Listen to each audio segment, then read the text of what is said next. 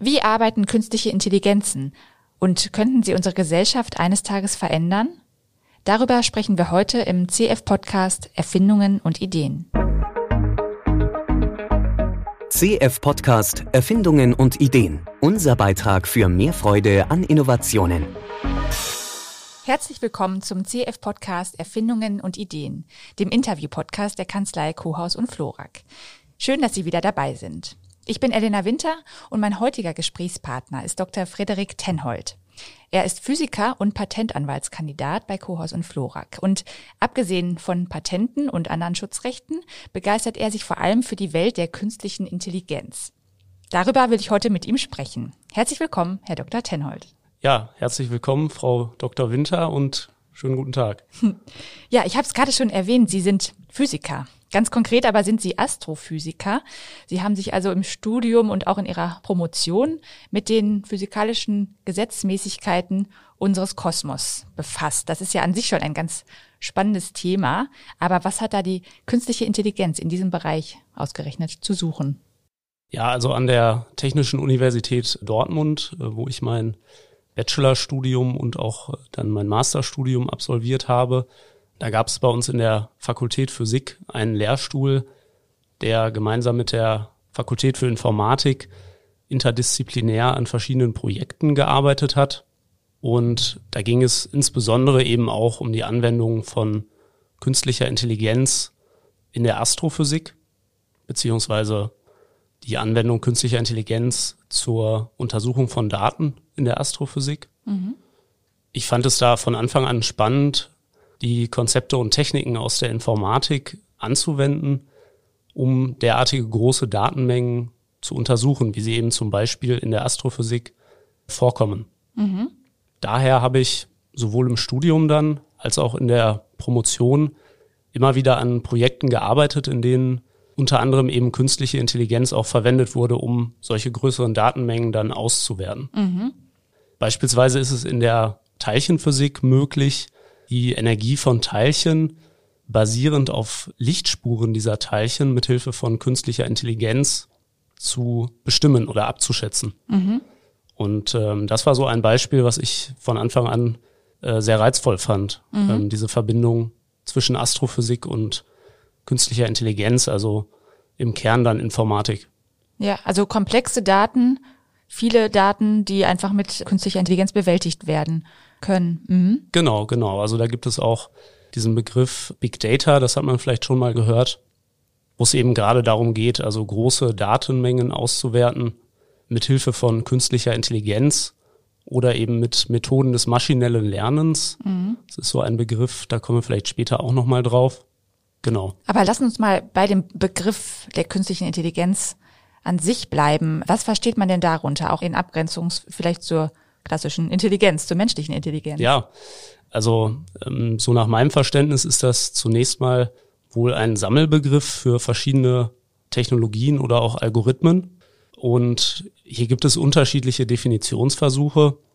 Manche versuchen das eher so ein bisschen philosophisch, dogmatisch vielleicht zu definieren und definieren das als Intelligenz, die irgendwie von Maschinen gezeigt wird, insbesondere eben dann in Abgrenzung zu Intelligenz, die von vielleicht Menschen oder Tieren gezeigt wird. Mhm. Andere gehen da auch etwas pragmatischer an eine Definition heran und sagen einfach, künstliche Intelligenz ist das Teilgebiet der Informatik, das sich ähm, mit der Automatisierung von intelligentem Verhalten und eben mit dem vorhin schon mal genannten maschinellen Lernen befasst. Mhm. Und gelegentlich wird hier auch noch unterschieden zwischen starker und schwacher KI, also KI als Abkürzung für künstliche Intelligenz. Wollen wir ganz kurz, vielleicht bevor Sie auf den Unterschied kommen, hm. äh, würde ich noch mal kurz einhaken wollen. Was ist denn der Unterschied zur menschlichen Intelligenz? Also können wir da noch mal so ein bisschen eine Differenzierung versuchen hinzukriegen? Wir Menschen haben ja, also ich würde sagen, wir gehen ja auch mit Informationen um. Wir synthetisieren die jetzt wahrscheinlich nicht, aber diese Art mit Informationen umzugehen, ist ja schon eine ganz andere als bei der künstlichen Intelligenz. Wir haben ein Bewusstsein, würde ich sagen. Wir haben Emotionen. Wir sind in der Lage, kreativ zu sein. Das alles würde ich jetzt so intuitiv in den Begriff der Intelligenz fassen. Also auch so ein moralisches Bewusstsein oder ein Verständnis von der Welt zu haben. Das hat so eine künstliche Intelligenz ja wahrscheinlich nicht. Genau, genau. Also da geht man vielleicht schon so ein bisschen in den Bereich der Psychologie oder der Neuroinformatik auch. Mhm. In Abgrenzung dazu betrifft die künstliche Intelligenz von Maschinen oder Computern eher so eine Art künstliches logisches Denken, kann man vielleicht sagen. Mhm. Also insbesondere das Lösen von Aufgaben basierend auf Prinzipien der Mathematik und Informatik. Mhm. Oder eben die Lösung konkreter Anwendungsfälle oder Anwendungsprobleme eben mit Mitteln der Mathematik und Informatik.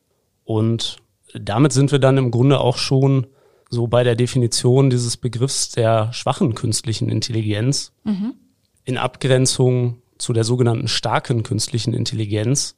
Die starke KI betrifft nämlich dann so in etwa das, was Sie gerade auch beschrieben haben, nämlich ein Computersystem, das vielleicht auf Augenhöhe mit einem Menschen schwierige Aufgaben lösen kann, vielleicht sogar auch irgendwie in der Lage ist, Emotionen zumindest zu verstehen und insofern das menschliche Denken in gewisser Weise zu mechanisieren. Aha. Das ist vielleicht so ein bisschen der Grundgedanke bei der starken KI. Ja. Und sind wir denn schon so weit? So weit sind wir noch nicht. Mhm. Es gibt auch Zweifel daran, ob so eine starke KI jemals geschaffen werden kann, äh, sondern wir sind eben im Moment eher an dem Punkt, dass wir eben mit Mitteln der Mathematik und Informatik bestimmte Probleme versuchen zu lösen mhm. mithilfe von KI. Vor dem Hintergrund soll es sich im Folgenden auch im Kern um diese schwache KI dann eher drehen heute. Mhm. Wann ist man denn eigentlich darauf gekommen, die Intelligenz von Maschinen zu erforschen? Können Sie da mal so einen Einblick in die Geschichte geben? Ja, also im Grunde arbeitet man oder forscht man an künstlicher Intelligenz schon so seit der Zeit, in der auch der Computer erfunden wurde oder eben kurz danach. Da gab es ja von uns auch bereits einen Podcast. Aber der, hallo, ja. Ja, äh, in der Folge äh, 12 war das, glaube ich. Konrad Zuse, ich erinnere mich. Äh, genau, so Anfang 2022 kam diese Folge und. Genau, äh, da kam die Folge, aber Konrad Zuse hatte schon in den 30er Jahren, glaube ich, geforscht, ne? Genau, da sind wir dann, sage ich mal, äh, chronologisch auch schon in der richtigen Größenordnung. Ja. Es war nämlich bei der künstlichen Intelligenz dann so, dass in den 40er und 50er Jahren des 20. Jahrhunderts eine Reihe von Wissenschaftlern aus ähm, verschiedenen Gebieten, also Mathematiker, Psychologen oder auch Ingenieure, die die Möglichkeit diskutiert haben, so eine Art von künstlichem Gehirn zu erschaffen. Mhm. Und im Rahmen dieser Bemühungen kam es dann 1956 äh, zu so einer Konferenz, zu der sogenannten Dartmouth-Konferenz mhm. am Dartmouth College. Und diese Konferenz, die wurde damals initiiert von einem US-amerikanischen Informatiker äh, namens John McCarthy. Der hat sozusagen diese Konferenz eben ins Leben gerufen und hat auch einige Jahre später dann für seine Beiträge im Feld der künstlichen Intelligenz den Turing Award gewonnen. Mhm. Das Bei, war der Mathematiker Alan Turing, ne, der da. Genau, Mathematiker und Informatiker. Ja. Genau, und dieser McCarthy, der hatte doch, ich habe da auch mal so ein bisschen nachgelesen, dass also auf seine Bestrebungen hin wurde das überhaupt als akademische Disziplin dann ins Leben gerufen, die künstliche Intelligenz, ne, nach dieser Konferenz. Also das war so der, der Auslöser, dass es überhaupt irgendwie eingegangen ist in die Forschungsthematik. Genau, genau. Also es wird wohl allgemein so gesagt, dass diese Dartmouth-Konferenz sozusagen die Geburt ja. der künstlichen Intelligenz war. Ähm, es war nämlich der Moment, wo eben die künstliche Intelligenz im Grunde ihren Namen erhalten hat und auch ihren Auftrag, nenne ich es jetzt mal, und wo dann auch erste Erfolge schon sichtbar wurden mhm. und insbesondere eben auch, wo die beteiligten Wissenschaftler ähm, erstmals dann so zusammengekommen sind und sich vorgenommen haben, an diesem Thema eben zu arbeiten. Mhm. Wie weit war man denn damals schon? Also man hat gemerkt, man kann irgendwie Informationen auf künstliche Weise verarbeiten und damit arbeiten. Genau, also ich denke, man muss sich das so vorstellen, dass kurz zuvor ja der Computer als solcher erfunden worden war mhm. und infolgedessen dann natürlich Wissenschaftler verschiedener Disziplinen vielleicht auch überlegt haben, welche Anwendungsmöglichkeiten bietet so ein Computer, mhm. was kann ich damit machen. Und die Analogie zum menschlichen Gehirn, die lag vielleicht zu diesem Zeitpunkt dann durchaus nah, mhm. so dass man dort nach Möglichkeiten suchen wollte, irgendwie dieses menschliche Gehirn analog mit Computertechnologie vielleicht abzubilden. Ah ja, okay. Und ja, so kam es dann auch in Folge dieser Konferenz zu einer ja relativ dynamischen Entwicklung oder zu einer wechselseitigen Entwicklung. Also es gab in den Jahrzehnten nach dieser Konferenz dann viel Entwicklung, viel Weiterentwicklungen, aber eben durchaus auch äh, Rückschläge mhm. Bei der weiteren Forschung und bei der Implementierung von künstlicher Intelligenz mhm. für ganz bestimmte Anwendungsbereiche. Ja, ich hatte mir hier so als einen Meilenstein notiert, äh, dass es mal, also 1966 schon den ersten Chatbot gab. Da können wir vielleicht später auch noch drauf zu sprechen kommen, wie weit wir da inzwischen sind. Also damals hieß dieses Programm Eliza und war in der Lage, Texteingaben schon zu verstehen. Mhm. Ich weiß nicht, können Sie das noch ausführen? Was konnte Eliza wirklich? Also ich kenne dieses Programm jetzt so im Einzelnen nicht. Mhm. Ähm, es ist aber ja grundsätzlich so, dass Computerprogramme relativ früh schon in der Lage waren, sogenannte Character, also Zeichen zu verarbeiten. Und wenn man sich das vorstellt, dass man so eine Kette von Zeichen hat, einen sogenannten Character String, dann bildet so eine Zeichenkette ja im Kern ein Wort. Mhm. Das heißt, Sprache lässt sich auf einem Computer durchaus mit Hilfe von Zeichenketten, die heutzutage dann in den Programmiersprachen teilweise auch als String eben bezeichnet werden, durchaus abbilden. Mhm. Und mit Hilfe solcher Zeichen oder eben Zeichenketten lässt sich dann Sprache eben auch mathematisch oder mit Mitteln der Informatik verarbeiten. Und äh, wahrscheinlich auch vorhersagen, oder? Genau, also da gäbe es durchaus Möglichkeiten, entweder vielleicht auch mit festen Regeln, mhm. also regelbasiert, oder eben auch mit Mitteln der künstlichen Intelligenz sich bestimmte Regeln herzuleiten, welche Wörter kann man überhaupt bilden, mhm. welche Sätze kann man überhaupt bilden. Und derartige Überlegungen sind dann auch die Grundlage heutiger Sprachmodelle. Ja. Wie die natürlich dann auch in Algorithmen heutzutage durchaus zum Einsatz kommen. Mhm, ja. Wir waren jetzt gerade noch so ein bisschen in der Geschichte. Gibt es da noch besondere Meilensteine, die Sie erwähnen möchten? Also gab es da noch irgendwas Besonderes? Ich hatte hier noch äh, den, das fand ich noch eine ganz nette Anekdote, dass ein Computer den Schachweltmeister geschlagen hat, zum Beispiel 1997. Also, dass man da so ein bisschen gemerkt hat, man will sich auch so ein bisschen messen mit dem Menschen. Dass ein Rechner tatsächlich in der Lage ist, den, den Schachweltmeister, Gary Kasparov hieß der, zu besiegen, fand ich so ganz nett zu erwähnen. Ja. Fällt, fällt Ihnen da noch irgendwas ein? Also Siri natürlich, also diese ganzen Sprachassistenten kennen wir natürlich auch, ne? Die so die ganze, die letzten Jahre uns begleitet haben. Genau, also wo wir gerade schon bei dem Thema Sprache auch waren, mhm. da ist sicherlich auch das Thema der Maschinenübersetzung ja. äh, durchaus relevant. Also dass man versucht, entweder regelbasiert heutzutage aber dann durchaus eher mit Mitteln der künstlichen Intelligenz ja zwischen verschiedenen Sprachen zu übersetzen und es gewissermaßen der künstlichen Intelligenz überlässt, hier eine Übersetzung vorzunehmen. Mhm. Andere Beispiele sind sicherlich äh, sowas wie die sogenannte Computervision, also beispielsweise die Erkennung von ähm, Zeichen mit Hilfe von Bilddaten oder auch, was wahrscheinlich jeder irgendwie von seinem Handy kennt, die Gesichtserkennung, mhm. was ja dann beispielsweise verwendet wird, um eine Identifizierung des Benutzers zu ermöglichen. Mhm. Ja. Das ist heute tatsächlich ja möglich. Vielleicht können wir noch mal kurz zu dieser, Sie hatten das gerade schon angesprochen, diese neuronalen Netze, wie das funktioniert, wie das überhaupt arbeitet. Also ich kann mir das gar nicht vorstellen, dass das äh, biologische Gehirn so nachgeahmt wird. Was passiert da genau? Genau, also die künstlichen neuronalen Netze das sind im Wesentlichen Algorithmen, die von den biologischen neuronalen Netzen im menschlichen oder auch tierischen Gehirn inspiriert sind.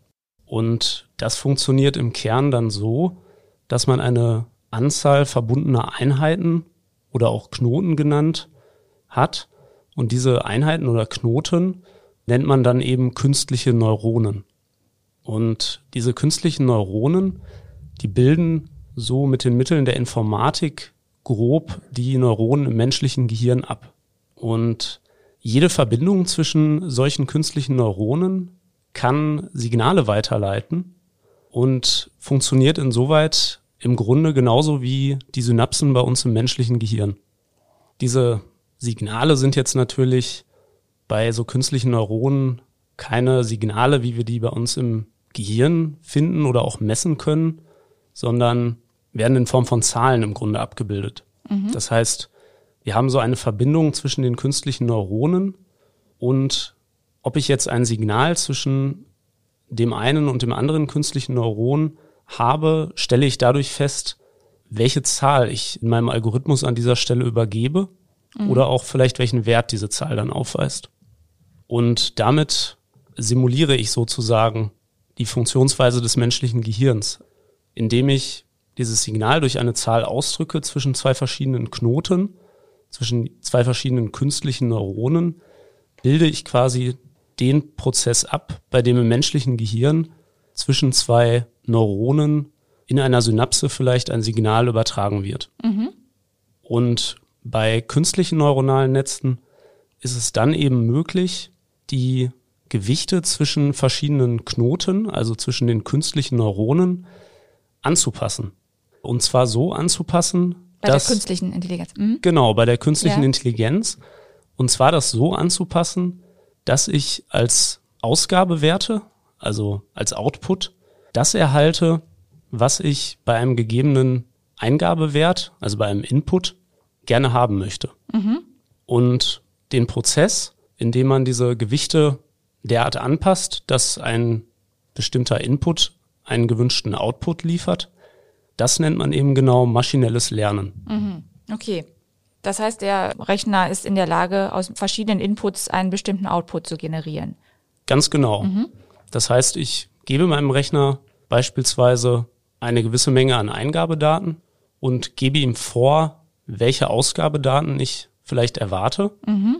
Und durch das Training meines Algorithmus kann ich dann sicherstellen, dass die Gewichte beispielsweise zwischen zwei Knoten in meinem künstlichen neuronalen Netz so angepasst werden, dass eben die KI mir für einen bestimmten Input dann einen bestimmten Output liefert. Mhm, okay. Bei Sprachprogrammen ist es dann wahrscheinlich so, dass äh, der Input ist Text, ist wahrscheinlich sehr, sehr viel Text. Das äh, Programm wird gefüttert mit viel Text und irgendwann kapiert es, der Output muss jetzt der und der sein. Ne? Also ich versuche mir zu erklären, wie ChatGPT funktioniert, was jetzt gerade so in aller Munde ist. Ist das so das Prinzip, was Sie gerade beschrieben haben? Genau, also grundsätzlich funktioniert ChatGPT eben auch unter Verwendung eines maschinellen Lernverfahrens, das auf einem solchen künstlichen neuronalen Netz basiert. Mhm. Also ChatGPT ist ja im Grunde genommen so ein textbasiertes Dialogsystem, bei dem ich mit einem Computer chatten kann. Ja, ähm, auf eine faszinierende Weise. Also genau, genau. Ja. Das hat ja auch äh, seit Ende letzten Jahres dann sehr viel Aufmerksamkeit mhm. erfahren und das beruht im Kern auf verschiedenen Trainingstechniken. Also wir haben ja gerade diesen Fall besprochen, dass ich meinem Computer vielleicht einen Input und einen gewünschten Output gebe und ihn auf der Grundlage dieser Daten dann trainiere. Und dieses Prinzip nennt sich überwachtes Lernen. Mhm. Und ChatGPT beruht eben auf verschiedenen Trainingstechniken, unter anderem auf einem solchen überwachten Lernen. Und dann gibt es noch andere Techniken, wie beispielsweise das sogenannte verstärkende Lernen oder auf Englisch Reinforcement Learning. Mhm. Und ChatGPT wendet hier so eine Mischung verschiedener Trainingstechniken an. Was bedeutet das? Verstärkend im Unterschied zu überwachtem Lernen? Bei dem verstärkenden Lernen ist es nochmal so, dass die Ausgabe meiner KI hinterher nochmal so eine Art Ranking beispielsweise erfahren kann. Mhm. Oder auch eine Form von, naja, nennen wir es mal Belohnungsmodell verwendet wird. Das heißt, mithilfe dieses Rankings oder mithilfe dieses Belohnungsmodells kann ich sozusagen meine KI nochmal zusätzlich trainieren. Und das passiert auch bei dieser Software, bei ChatGPT. Also sagten Sie ja gerade, es beruht auf beiden Prinzipien. Wenn wir jetzt mal uns anschauen, was das eigentlich kann, schon dieses Programm. Also es kann äh, auf komplexe Fachfragen antworten, es kann sogar kreative Ideen generieren. Es könnte theoretisch meine Moderation hier gerade übernehmen. Was meinen Sie, wo, wohin geht die Reise? Was kann dieses Programm eines Tages, wodurch uns Hören und Sehen vergehen wird? ja, also ich gehöre da vielleicht auch so ein bisschen zur Fraktion der Skeptiker. Wir haben ja vorhin auch schon mal über diese Unterscheidung zwischen schwacher und starker KI mhm. auch gesprochen. Und zumindest zum jetzigen Zeitpunkt ist es eben eher so, dass Algorithmen künstlicher Intelligenz in der Lage sind, ganz bestimmte, ganz spezifische Probleme gut zu lösen. Dass äh, aber zum jetzigen Zeitpunkt noch nicht absehbar ist, dass eine KI die menschliche Intelligenz wirklich sozusagen emulieren, mhm. also ersetzen kann. Ja. Also im Sinne von kreativ sein oder worauf spielen Sie an? Also bei der Kreativität gibt es ja durchaus auch schon Ansätze, wo künstliche Intelligenz vielleicht verwendet wird, um Gemälde bekannter ja, Künstler nachzubilden äh, oder sozusagen den Stil dieser Künstler zu kopieren. Ja. Äh, insoweit eine KI hierzu in der Lage ist. Aber es gibt sicherlich Gebiete der menschlichen Intelligenz, auch der Kreativität, wo eine KI nicht ohne weiteres in der Lage sein wird, das abzubilden. Jedenfalls mal nicht in der näheren Zukunft. Ja, weil sie natürlich auch immer erst noch gefüttert werden muss, ne? Durch genau. bestimmte Informationen. Genau, also, also der Informatiker würde wahrscheinlich auch sagen, äh, jede KI ist nur so gut wie die Daten, ja. mit der ich sie füttere. Mhm. Und zusätzlich natürlich nur so gut wie der Algorithmus, den ich verwende für meine KI. Ja. Letztendlich ist es ein Spiegel unserer Informationen, die anders verarbeitet werden. Ne? Genau. Unserer Information, unserer Kreativität, unserer Wertvorstellungen womöglich. Also das ist etwas, womit die KI arbeitet, aber was sie nicht selbst von sich aus neu schaffen kann. Ne? Ganz genau. Und ja. also das war auch in der Entwicklung der künstlichen Intelligenz eben durchaus so ein sogenannter Flaschenhals. Mhm. Das heißt, man hat sich natürlich überlegt, was kann ich mit meiner KI vielleicht erreichen und hat dann aber zu Beginn der Entwicklung von künstlicher Intelligenz durchaus festgestellt, dass vielleicht die Menge an Daten, die ich verarbeiten muss, um sinnvolle Ergebnisse zu erhalten, deutlich zu groß ist oder deutlich zu groß war, um beispielsweise auf Rechnern der 70er oder 80er Jahre ähm, sinnvolle Ergebnisse bringen zu können. Mhm. Und das ist inzwischen aber ausgebaut. Genau, also es gibt ja auch so ein Gesetz in der Informatik, wonach die Computerressourcen in sehr kurzer Zeit sehr schnell anwachsen. Es könnte sein, dass das Moore's Law lautet, dieses Gesetz. Mhm. Ja, also somit mit Blick auf dieses ähm, Gesetz äh, haben wir ja in den letzten Jahrzehnten eine sehr rasante Entwicklung gesehen bei der Entwicklung der verfügbaren Ressourcen auf Rechnern, wie wir die auch im Alltag verwenden. Also heutzutage hat beispielsweise jedes Smartphone, was man so benutzt, eine Rechenleistung, die vielleicht größer ist als die Rechenleistung von früheren Computern. Mhm. Worin besteht denn dieses Gesetz nochmal? Das ist so ein in der Informatik allgemein bekanntes Gesetz, was im Grunde eine Art äh, Wachstumsprognose abgibt für die Entwicklung von Computerressourcen mhm. oder Rechenkapazitäten. Und im Kern besagt dieses Gesetz einfach nur, dass innerhalb von einem bestimmten Zeitraum sich die verfügbaren Rechenkapazitäten eben verdoppeln. Ach so, okay. Und mhm. da bekommt man dann mathematisch natürlich so ein Potenzgesetz, wo man ein sehr hohes Wachstum in relativ kurzer Zeit bekommt. Mhm. Das erleben wir ja jetzt schon, ne? Das, Ganz genau. Ja, also mhm. dass das Potenzial wahrscheinlich, ja, weiß ich nicht, grenzenlos ist. Auf jeden Fall sehr groß. Genau, also wir sehen ja in den mhm. letzten Jahren oder Jahrzehnten diesen Anstieg bei den verfügbaren Rechenkapazitäten. Ja. Äh, auch von Rechnern, die vielleicht im Alltag verwendet werden, wie ähm, das Smartphone, was jeder so in der Tasche trägt. Mhm, okay. Was sagen Sie denn eigentlich als angehender Patentanwalt? Ist ähm, künstliche Intelligenz patentierbar? Ja, das ist eine spannende Frage. Ich denke, im europäischen Patentrecht kann man die mit einem klaren Jein beantworten. Hier im europäischen Patentrecht gibt es regelmäßig eine zweistufige Prüfung. Also nach Artikel 52 des Europäischen Patentübereinkommens sind gewisse Gegenstände, wie beispielsweise Entdeckungen oder wissenschaftliche Theorien, von der Patentierbarkeit ausgeschlossen. Diesen Ausschluss gibt es aber nur, wenn diese Gegenstände, also beispielsweise eine wissenschaftliche Theorie, als solche auch beansprucht wird. Das müssen Sie nochmal bitte erklären. Ja, also es gibt ja im Patentrecht die sogenannten Patentansprüche. Mhm. Und die Patentansprüche legen ja letztlich fest, was ich patentieren möchte. Mhm. Und dieser Ausschluss von der Patentierbarkeit, der greift eben nur dann, wenn ich sozusagen eine Entdeckung oder eine wissenschaftliche Theorie beispielsweise, wenn ich die als solche beanspruchen würde. Mhm.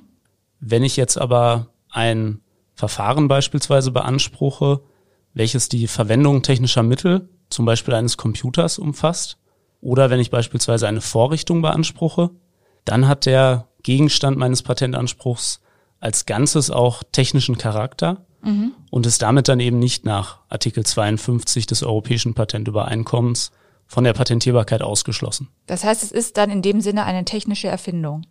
Genau, es kann eine technische Erfindung sein. Mhm. Ich sprach ja eingangs von dieser zweistufigen Prüfung. Mhm. Und wenn jetzt der Gegenstand als Ganzes technischen Charakter hat, dann habe ich die erste Stufe dieser zweistufigen Prüfung damit überwunden. Ja, okay. Und die zweite Stufe ist wahrscheinlich ein bisschen inhaltlicherer Art, ne? Ganz genau. Also in der zweiten Stufe werden dann die Patentierbarkeitserfordernisse geprüft, die sonst eben, sage ich mal, normalerweise auch geprüft werden. Mhm. Also da sind das ja insbesondere die Neuheit und erfinderische Tätigkeit. Mhm. Und hier muss man dann eben insbesondere prüfen, beispielsweise jetzt bei einer mathematischen Methode, wie die sicherlich oft einer künstlichen Intelligenz zugrunde liegt, ob diese mathematische Methode zum technischen Charakter der Erfindung beiträgt. Mhm, okay. Und eine mathematische Methode trägt eben dann beispielsweise zum technischen Charakter einer Erfindung bei, wenn sie einen Beitrag zur Erzeugung einer technischen Wirkung leistet, die einem technischen Zweck dient. Oha.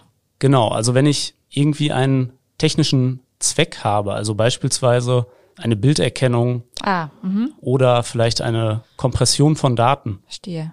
Ein anderes Beispiel dafür, dass eine mathematische Methode zum technischen Charakter der Erfindung beiträgt, ist vielleicht, wenn diese mathematische Methode auf ein Gebiet der Technik angewandt wird. Da sind wir bei der gewerblichen Anwendbarkeit oder das, das ist, wäre so eine ähm, Voraussetzung wieder für ein Patent? Ganz genau. Allerdings ähm, geht es in diesem Fall noch um die erfinderische Tätigkeit. Mhm. Und hier kann die Anwendung auf ein technisches Gebiet beispielsweise darin bestehen, dass ich meine KI verwende, beispielsweise um ein Steuersignal auszugeben oder mhm. um ein Steuersignal zu erzeugen mit dem ich meine Maschine vielleicht in einer vorteilhaften Weise irgendwie ansteuern kann. Mhm, okay. Und wenn ich das mit künstlicher Intelligenz realisiere, dann kann eben eine mathematische Methode, auf der diese künstliche Intelligenz dann beruht, in so einem Fall auch zum technischen Charakter der Erfindung beitragen und kann dann eben auch das Vorliegen einer erfinderischen Tätigkeit begründen. Okay.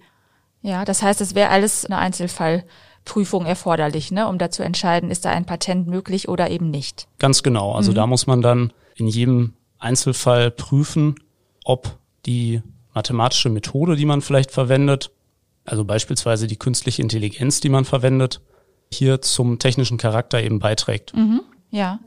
Wir hatten gerade schon angesprochen, diese Möglichkeiten von Chat, GPT und so weiter. Da kam mir so dieses Stichwort Urheberrecht oder was äh, gibt es da nicht auch rechtliche Probleme, die damit einhergehen können? Also anderer Art, jetzt nicht bezogen auf Patente, sondern auf andere Schutzrechte oder verwandte Schutzrechte? Ja, also Sie haben es ja gerade auch angesprochen. Es gibt eben ja das Urheberrecht und ChatGPT wurde trainiert auf großen Mengen von Texten mhm. als Trainingsdaten. Und da können sich durchaus auch urheberrechtliche Fragen stellen bei der Verwendung solcher Texte als Trainingsdaten oder eben dann auch bei der Ausgabe entsprechender Texte durch ChatGPT. Ja, okay.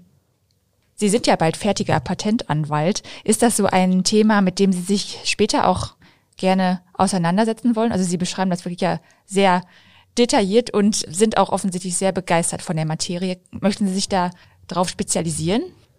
Ja, auf jeden Fall. Also ich persönlich finde das äh, sehr spannend, in diesem Bereich auch Patentanmeldungen zu verfassen und möchte da auf jeden Fall zukünftig Mandanten auch helfen, Patente in diesem Bereich auch erteilt zu bekommen. Mhm. Das ist ja manchmal beim Europäischen Patentamt ein bisschen schwierig, gerade in dem Bereich Patente erteilt zu bekommen. Ja, vor dem Hintergrund wäre das für mich persönlich zukünftig auf jeden Fall eine spannende Herausforderung, mhm. ähm, in diesem Bereich weiter die Mandanten zu unterstützen, eben auch Patente im Bereich der künstlichen Intelligenz erteilt zu bekommen. Ja, gut, dann wünsche ich Ihnen dafür alles, alles Gute, dass das gelingt und danke Ihnen ganz herzlich für das Gespräch, Herr Dr. Tenhold. Ja, vielen Dank, Frau Dr. Winter und danke Ihnen. Noch mehr spannende Geschichten zu Erfindungen und Ideen finden Sie unter daidalos.blog.